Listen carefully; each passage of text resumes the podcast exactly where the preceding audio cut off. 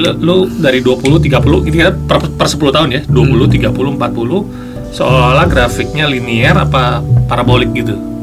Eh linear atau parabolik? Naik turun gue. Diradakan. Tergantung Tebing. dengan situasi tergantung. finansial. Ten, nine, eight, seven, six, five, four. This is podcast 40-an oke gue Lukman. Gue Ave ketemu lagi di channel podcast kita. Podcast 40-an podcast 40-an yang bakal ngobrolin banyak tentang kehidupan dan polemik. Polemik. Polemik. Eh, orang-orang yang berusia 40 berusia 40-an dari sudut pandang kita dong. Yes, karena kita sudah berusia 40-an Iya. dan eh, banyak polemik hidup kayaknya. Jadi kita butuh sharing-sharing deh. Iya, dari 40 itu kita masuk usia sebenarnya apa ya? Orang bilang life begin at 40 seperti di episode sebelumnya. Betul? Tapi kalau misalnya sebenarnya di tengah-tengah sih menurut gue karena dia tuh lagi powerful powerfulnya 30, nah 40 tuh kayak udah mulai serius nih. Betul. Dan siap terbang. Siap terbang gitu. Me- Melanjutkan semua yang sudah direncanakan gitu ya. Iya. Ya buat sebagian orang. Buat sebagian Tapi orang. ada juga yang merasa eh, ketika saya udah di usia 40 eh, kok begitu-begitu aja nggak bikin-bikin nih life-nya gitu. Eh, saya harus ngapain gitu. Dan Iya. itu ya problem problem yang umum lah kayaknya ya. Iya. Eh, Kayaknya persiapan tergantung. Ada sih sebenarnya gue bukan termasuk yang itu sih sebenarnya. Yes. Jadi bahwa semuanya tuh harus dipersiapkan dalam jangka waktu yang panjang itu gue nggak termasuk ada Oke. di situ sih. Gue Oh. gue separuh aja. Oh, oke. J- Jadi kalau ngomongin grafik lu, lu dari 20 30 ini kan per, per 10 tahun ya, 20 30 40 seolah grafiknya linear apa parabolik gitu. Eh linear atau parabolik naik turun gue. Diradakan. Tergantung Tebing. dengan situasi Iya, finansial dan psikologis ya. iya. Ya buat sebagian orang nggak nggak bisa dibilang lurus juga sih. Iya, iya. Gue kadang beberapa orang kayak bilang gambling, beberapa orang ada yang Betul. bilang kok eh, persiapannya apa gitu. Cuman kadang kan persiapan orang beda-beda ya. Lah, Ada yang nyiapin duit, ada yang nyiapin di luar itu kan hidup nggak melulu duit. Betul, betul. Eh, berarti di satu sisi teori bahwa life begins at 40 itu dengan asumsi grafik kehidupannya yang tadi either paralel naik eh, dengan diagonal tertentu atau parabolik gitu kan. Jadi Iya. dia seolah-olah begitu 40 leap up Eh, leap langsung up. terbang gitu Iya. kan dengan grafik parabolik. Tapi kalau Itu paralel ya, eh, deret ukur, deret hitung itu bukan sih? Ya kurang lebih gitu. Jadi istilahnya kita udah ngumpulin duit lah ya, Hmm. ngumpulin duit terus uh, bertahap di 20, 30, 40 begitu 40 dengan dengan duit yang ada kita bisa melakukan sesuatu iya, melejit. memang. Gila ngomongin duit ya. ngomongin duit berarti biasanya apa tuh? Investasi kali ya? Iya. Urusannya. Tabungan lo berapa gitu kan? Nah, tabungan lo di bank apa aja? Oh, iya. Banking. Dan zaman kita dulu nabung mah di bank aja ya udah ya. Iya. Eh, Eh, tapi temen gue Nah. sampai sekarang ada yang nggak punya rekening bank loh di usia 40. Oh ya? Mm-mm. Terus dia? nggak tahu gue nggak Menyimpan pernah uangnya? gue nggak pernah nanya detail di mana dia yang penting dia pengusaha dia pengusaha gitu di daerah sih Ah. Oke. di Jawa tapi dia Oh. gue naik gue pernah mau transfer uang karena gue mau bayar eh, reuni waktu itu kan Oh, mau ongkos bayar iuran reuni reuni. iuran reuni itu transfer ke mana dia ketua panitia nih Oke. dia gue transfer ke lo ya gue nggak punya rekening bank kaget gue lalu jualan selama ini dia pengusaha gitu di Ah. daerah lah ada jualan sesuatu gitu Ah. sama punya beberapa properti yang disewain lah nyimpan di mana running on bisnisnya cash semua. kayak semua Gila men. dan menurut gue sih dia lah begitu ada buang lagi begitu ada gulungin Atau lagi dibeliin aset kali ya? iya begitu ada gulung lagi ada gulung lagi gitu Iya, iya, iya. iya. Ada tren yang sekarang jadi balik lagi nggak pakai mata uang kan, beli emas aja gitu. oh iya Iya kan? iya iya, Pokoknya iya. gua punya duit gua kumpulin dalam bentuk emas, entah itu mata uang emas atau apa gitu kan. Mhm. ada dia mungkin properti kali ya Eh ya, i- ngomongin investasi, gua mau sharing dikit deh. Kemarin kan gua kemarin ikut oh iya lo datang ke acara, acara si forward.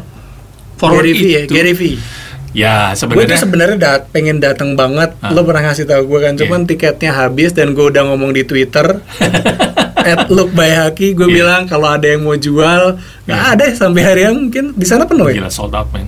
Sebenarnya ketika udah nyampe eh, countdownnya peserta 3.500 katanya.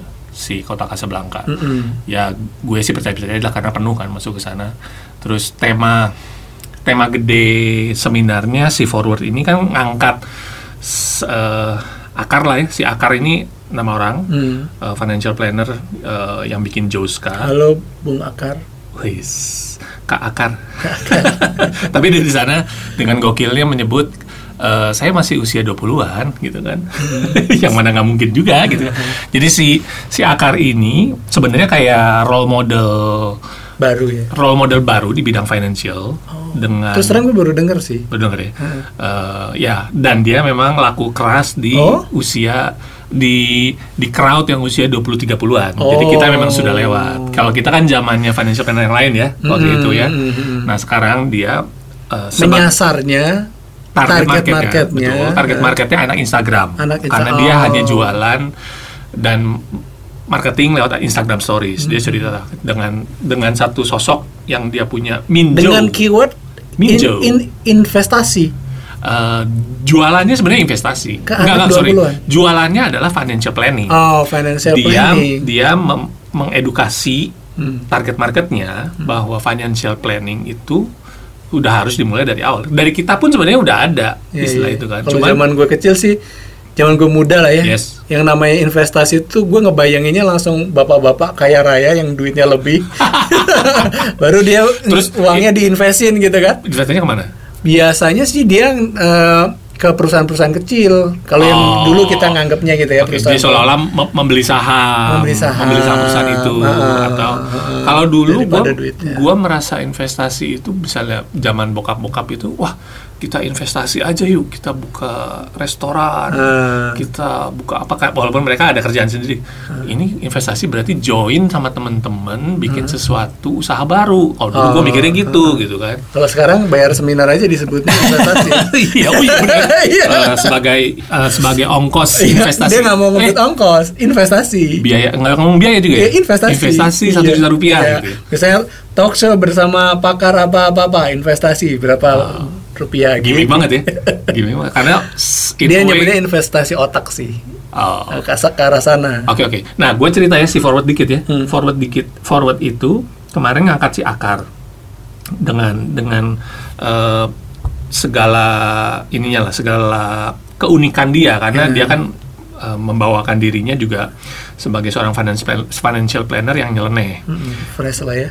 fresh banget. Terus dia punya bungkus Minjo, Minjo itu Mimin Joska. Oh, Eh, kita nggak tahu siapa sosok di balik Minjo.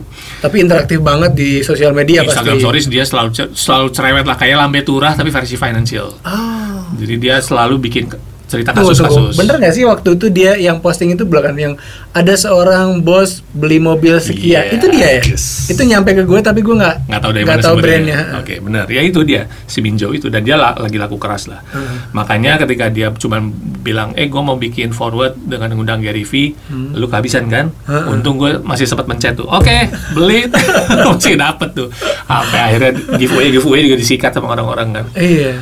Nah, intinya sebenarnya yang diomongin akar naik eh, ngasih keynote speech keynote speech Hmm. terus si Gary V Gary V, Gary V. gua nggak usah bahas lah ya maksudnya Iya. dia sebenarnya basic lah ngomongnya eh, seperti yang dia omongin di YouTube cuman Buat yang belum tahu di YouTube Yes. cari aja cari aja Gary V banyak di situ dan langsung tahu lah. Gary V I I ya Ya G G Iya. G E R Y V E E. ya dia kan seolah-olah eh, financial expert juga di bukan financial expert lah ya entrepreneur yang Entrepreneur yang sudah berjaya. berhasil. ah. Ya ya ya yang sudah meng-hire Pinot iya Om Pinot halo. eh Pinot seumuran kita nggak Enggak di atas. Oh, ya maaf Om. om, om Pinot. Oke, nah si Akar ini ada sisi menarik. Jadi dia ketika keynote speech ngasih informasi kepada anak muda Hmm. bahwa Indonesia itu ada deadline di 2045 Berapa berapa sekitar lagi? 25 tahun 26, 26 tahun, tahun dari lagi, sekarang. ya. Kenapa disebut deadline? Kalau kita nggak kerjain sesuatu dari Hmm. sekarang, targetnya itu sebenarnya 2045 Indonesia di- diprediksi akan menjadi negara nomor 4 di dunia dari Eh, skala ekonomi. Skala ekonomi. Jadi Yes. flower country ya, flower negara, berflower berkembang, udah negara, negara berflower negara berforward jadi Iya, negara pinter juga berforward. dibikin forward ya Oh ya? iya namanya nama forward kan nama Ah. si nama si gerakannya movementnya dia mau move forward negara berforward jadinya. Nah, negara maju ya. untuk jadi nomor 4 itu kan nggak bisa kita diam-diam doang langsung nomor 4. Oh, sebenarnya bisa menurut dia. Lu kalau nggak ngapa-ngapain pun Indonesia mah akan maju-maju Bakal aja. iya. Akan, akan nomor 4 nomor 4 aja. Hmm. Eh, permasalahannya adalah, adalah- siapa yang punya duit ketika Indonesia Menjadi nomor 4. Betul. Oke. Karena dengan tren yang sekarang itu kan semua aset kita itu secara diam ya secara struktur terstruktur dan masif Hmm. Semua asing tuh masuk membeli saham-saham perusahaan kita gitu, Heeh, heeh, yang yang kita Jadi sadar. perusahaan gede yang kita seolah-olah itu punya kita, yes ternyata sahamnya ada yang separuh, ada yang lebih kali. bahkan ada yang sampai 90% Wah. bank itu dimiliki oleh Hmm. luar gitu dan namanya namanya Indonesia sekali gitu Ah. Jadi dia ngasih data itu yang cukup mencengangkan lah. Wah gila ya ternyata kita tuh nggak punya apa-apa kasarnya ya. Kita Indonesia nih kalau misalnya gini-gini aja kita nggak nggak melakukan sesuatu nggak punya apa-apa loh nanti 2045 Iya. walaupun nomor 4 tapi ya kita yang ngongkang-ngongkang bukan kita Iya, gitu. duitnya muter di eh, istilahnya ada orang jualan di rumah kita. Betul. ada betul. orang buka lapak di tanah kita, tanah kita. tapi bukan iklan. bukan. ada orang buka apa ya istilahnya? Dia buka toko, buka Ya, toko cuma punya di, tanah. punya tanah. Tapi- orang buka toko di tempat kita. Betul. Jangan-jangan malah kita juga bayar bayarin Sewa kita yang dia. bayar sewa gitu. Heeh. Karena kita belanja dia di tempat Ah, dia kan. ah, iya, iya, iya. Nah, itu yang dikhawatirkan sama forward. si akar ini, Si akar Mas akar ini, ini. Nah, dia bilang se- sebenarnya gerakannya kebaca lah. Ketika dia sudah ngasih gong ini, Hmm. si angkatan berusia 20 dan 30-an yang by the way yang lucu banget si Gary V. Gary V Hmm. pas lagi naik terus dia nanya, "Coba saya mau tahu dong eh, angkat tangannya yang usianya 40 tahun ke atas siapa?" Hmm. Gua ngangkat tangan dong. Dan- Sendirian? Enggak. dia dia dia ngeceng gitu kan. Terus Hah? dia cuma dihitung, Andrit cuma ada 11 orang, men. Hah. Terus yang lain ini usia berapa? Begitu di, di- dia tanya, oke, sekarang gue tanya balik. Yang usianya 30 tahun ke bawah, Hmm. angkat Semua. tangan. Semua angkat tangan loh. Karena kalau menurut gue sih itu faktor YouTube menurut gue mah. Iya pasti Dia iya. kan? Iya kan? Iya. Angkatan angkatan kita yang tahu Gary mungkin kita berdua ya. yang lain nontonnya Yang lain-lain belum nyampe YouTube baru habis waktunya buat video viral. Dari video kumpulan video di WhatsApp itu udah habis Iya, sama iya, dia. iya. WhatsApp, itu lah, iya, iya. Iya, iya, iya. Belum sempat ke YouTube dia. Nah, jadi aimnya akar baik lagi, dia cuman meng Eh bener loh, sorry sorry, instead loh. Yes. Kemarin gue ngasih ke eh, orang rumah, Hmm. orang rumah yang usianya mungkin 40 ke atas Hmm. ya, tapi orang daerah gitu ya. Gue kasih link YouTube, Mas cek video ini sampai dua hari nggak ada respon. Ketika gue ketemu lagi, mana videonya? Ah, Jadi dia tuh menganggap ngirim video itu ya video. Ketika gue kasih berupa video, video Iya, yang oke. tinggal tonton. Oke. Ketika gue kasih link YouTube sama dia nggak dipencet. itu bukan link video karena video itu yang segitiga ada bulatnya tinggal play. Oh, Ini instan mungkin oke. ya itu. Jadi, bukan link internet bukan link internet. Dia nggak mau itu. Hmm, makanya Memang. kalau mau bikin viral-viral jangan ngasih link. berupa videonya Vi- aja, videonya. walaupun nggak diputar ya. Ah, Oke lanjut lagi ke Lanjut. Mas Akar. Nah, akhirnya. Mas Akar sebenarnya gerakannya kebaca. Dia gerakannya adalah membuat si anak-anak usia 20 dan 30-an ini melek financially bagus dan dong. start investing buat Indonesia sendiri. Yaitu Oke. nanti kita tunggulah gebrakan. Tapi Hmm, sangat salut sih sebenarnya bahwa dia mau bikin memikirkan itu. betul usia dari 20 30-an yang dulu zaman kita Zaman kita gue 20 30-an, 20-30 mah boro-boro. boro-boro ya Mm-mm. kita nabung di bank aja Iya. Abis- gue, abis mulu. apalagi gue bukan contoh yang baik. 20 masih orang tua gue. apa maksudnya Masih mas 20 awal Masih minta duit. masih dapat duit dari orang Masih tua. saku bukan contoh yang baik sih. Iya iya iya. Iya. Zaman yang gua inget ya, zaman gua inget let's say 20 sih memang masih baru kuliah sih, belum bisa nyimpen duit lah. Mm-mm. Baru ke Jakarta dan dan se- sebagainya. Yang gua ingat adalah ketika di baru gajian terus udah running sedikit bisa nabung Hmm. 25 tahun lah ya, 25 let's say. tahun Tawaran investasi mulai berdatangan. dan Berupa apa coba? MLM bukan. Berupa ajakan dari teman-teman untuk memikirkan masa depan. Iya. Ya itu kan Lo pertama kali dengar MLM umur berapa? Eh, Eh, eh, tahun berapa? kita sebut ya. Tahun tahun berapa MLM-nya Tahun. dulu? Tahun oh, berapa? kalau tahun sebenarnya pertama kali ditawarin tuh SMA. gue SMP tahun 93 Oh, mirip gua berarti 91-an. 91-an MW. Iya, MW. MW itu itu banget ya. Heeh, itu NW brand Historik banget ya. Nggak apa-apa, MW masih ada nggak sekarang? masih. Oh, masih. bagus. Produknya masih ada MW. Bagus, MW. Iya, seka- kan sempat MW tuh masuk dengan MW, lalu ada Network 21, tahu nggak? 21 nggak tahu. Oh, Network 21 oke Network tahu. 21 itu kayak IO-nya lah ya. Ya, Secara ya. garis besar gue nggak tahu detailnya. Kalau salah mungkin dibenerin. Intinya ada Network 21, terus sekarang MW-nya kalau gue lihat sih masih ada, tapi networknya gue nggak tahu masih Ya, ya. ada apa enggak. Ya, dulu kan mereka nggak ngomong network, pokoknya multi level marketing. Mm-mm. Dan sampai sekarang pun masih masih dijalankan. Mm-mm. Praktek network marketing ini makin Mm. makin sadis sih menurut gue. Eh, yang kita nggak nggak bilang bahwa itu salah ya. Iya, kita nggak menilai lah. kita nggak Ya, menilai karena, karena- itu pada zamannya memang Ada yang sukses dari itu, Ada yang kita sukses. akui. Heeh. Ada yang kejeblos dari itu ya dengan cara pandang yang beda gitu. Tapi pada zaman itu investasi itu yang menjembatani adalah pra- praktek-praktek seperti itu tuh. Iya, Gue dia- merasa menjual bahwa eh lu bisa invest dari sekarang untuk masa depan lo, Mm-mm. ikutan MLM aja. Mm-mm. Lu spend ya duit mungkin nggak seberapa ya, tapi dan part time dulu kan yang digembar-gemborkan tuh kalau kerja dari rumah duit bakal mengalir sendiri Iya. dan bakal booming dan ketika booming lo udah jadi Iya. di atas gitu kan dulu dulu ngomongnya selalu ngomong-ngomong sekarang praktek MLM-nya ad- lebih advance nggak ya? gue nggak tahu nggak ngikutin gue lu udah nggak ya? Gua oh, gue masih ber, ber ini bertebaran nih tawaran. Ada tawaran terakhir nih, gue gue sharing aja. Eh, yang malah terakhir tuh benar-benar baru-baru ini eh, nggak sekitar Tahun? Tahun 2018. oh baru dong 2018. Eh, MLM Lu dari- berakhir di tahun 2003 kayaknya Gue masih berkutat mengikuti masih ya. Bapak sebelah sana juga masih kebagian. Biasanya istri doang kan Pak. Sekarang kita juga sudah banyak produknya. Jadi si yang ini menurut gua teknologi eh, teknologi caranya rada mutakhir. Kalau dulu yang paling umum adalah oke lu join starter kit, oke membayar sejumlah uang, oke lalu bisa menjalankan bisnisnya Heeh. Dan running per bulan harus tutup, Hmm. Tutup poin, poin, dan segala macam. Oke. Nah. Yang ini tidak ini lo tidak- bukan promo kan ini orangnya mulai kabur jangan kaburin ya bukan promo. Kecuali brandnya gue sebut. iya iya iya Nah, yang ini yang yang cukup membuat orang-orang gampang percaya adalah eh, dia tidak require starter kit. Lu Hmm. Iya. nggak butuh bayar apa-apa di awal. Lu join aja cuma kasih KTP doang. Hmm. Zret, begitu lu masuk anggota selesai dan lu seolah-olah kayak kayak jadi anggota Tokopedia gitu. Oh. Karena produknya dia online semua kan. Oh. Yaudah sok lu belanja aja di situ. oke Sistem semuanya sama persis. Lu Hmm. bikin, lu cari downline, lu cari dapat bonus bla bla bla. Tapi nggak ada biaya keanggotaan di awal. Oke. Sampai senekat itu gitu maksud gue. Oh, Hitung-hitungannya dari mana ya? Tapi kan tuh itu gue nggak tahu ya detailnya ada apa skema ponzi ponzi itu loh. Ya itu kan yang yang ditakutkan orang kan. Hmm. Ketika dia terlalu agresif untuk cari member lah kasarnya gitu.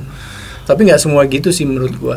Ada ada memang network marketing yang memang eh, Aman. komposisi secara- komposisi masalah untuk komposisi. ngambil untungnya Ah. nggak semasif yang lain gitu kan.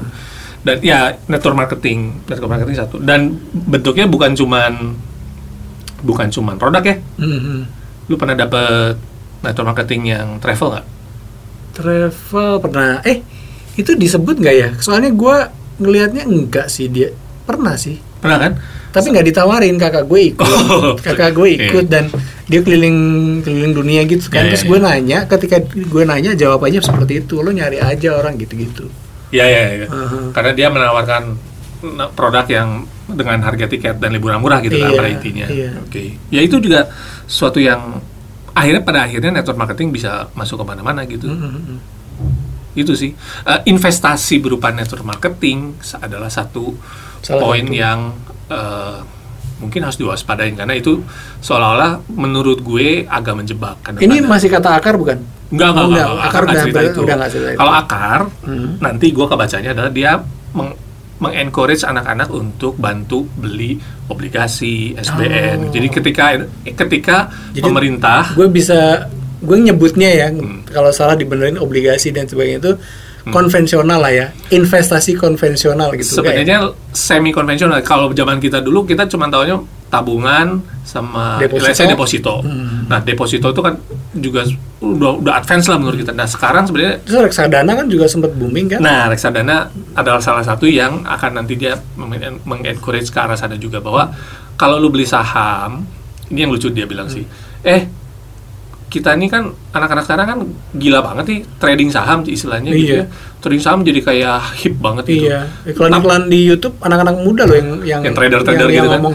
Dan itu memang lagi sengaja seolah-olah di dinaikin gitu kan Hmm. supaya orang mulai uh, concern untuk uh, beli saham perusahaan Oh. kita. Tapi kan nilainya kalau kita mah trade mereka mah tradernya memang cari cuan ya. Heeh, heeh. Jadi ketika cuannya habis uh, la- lagi loss 5%, ah nangis-nangis, Iya, iya. semua di di likuidasi gitu.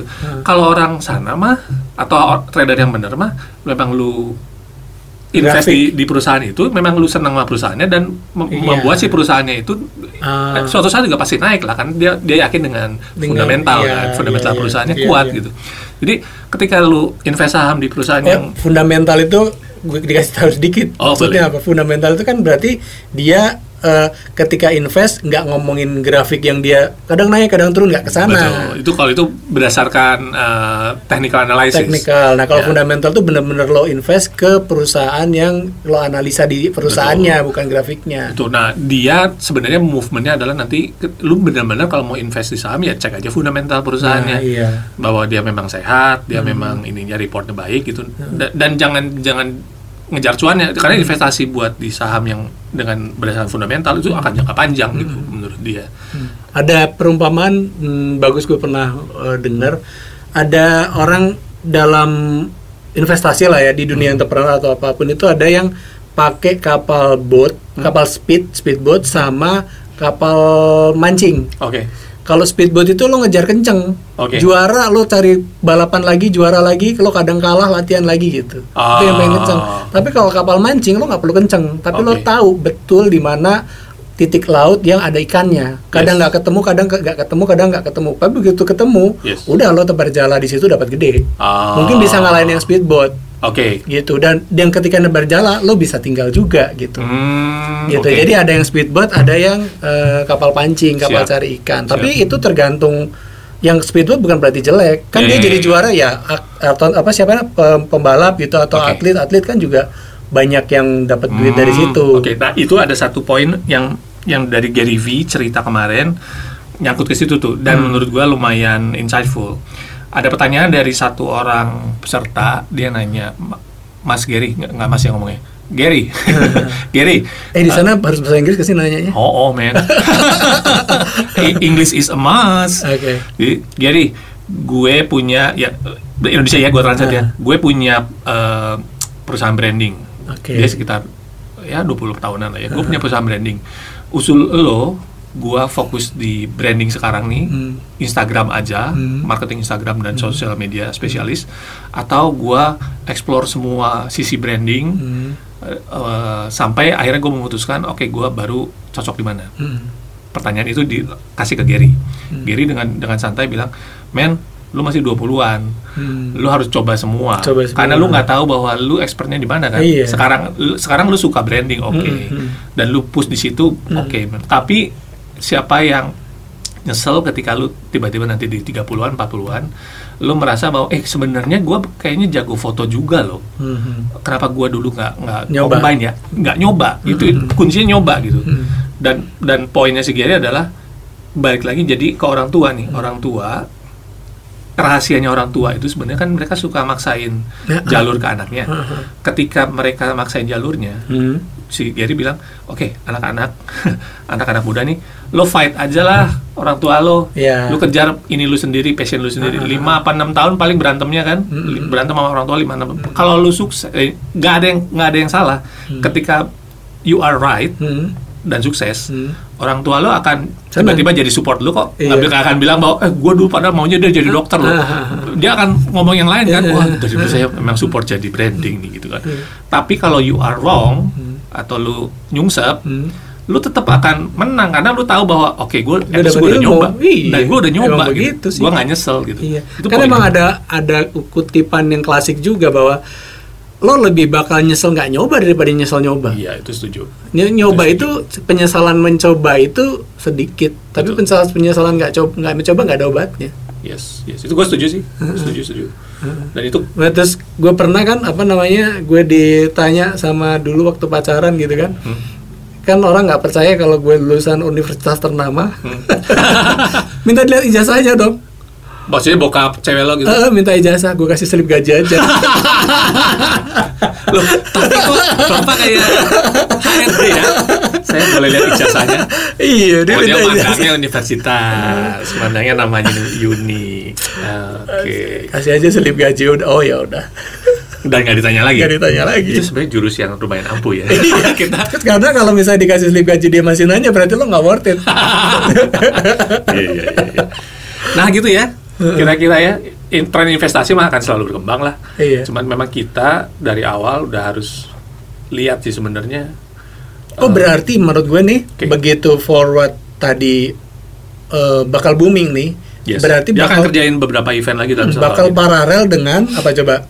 Siap-siap telepon lo bakal berdering lebih banyak lagi. karena akan Ya kan bakal investasi. Oh, anak-anak sekarang butuh investasi. saya buat produknya. Saya buat produknya. Yang Ya ada app-nya, gitu. ada Udah app-nya. pasti ada app-nya. Iya, kayak gitu ya. Ya tapi Apa kita buat aja man? kita buat aja ya, Mas Akar.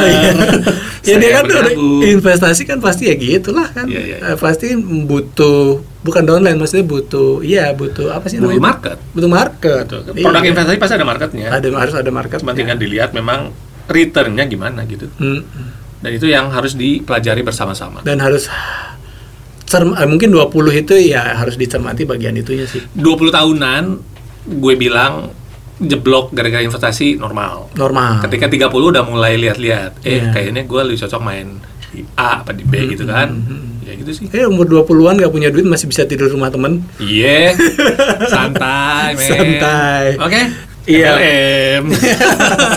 Saya bikin MLM. Siap-siap ya. Oke. Oke, kita ketemu lagi di Next episode. Next episode kita bahas apa atau kalau ada usul langsung aja di komen. Ya di email juga nanti adalah di Di bawah email ya. lah ya, nanti Sip. ada, Yuk, ya. dadah bye bye. Aduh, dadah bye bye sampai ketemu dadah.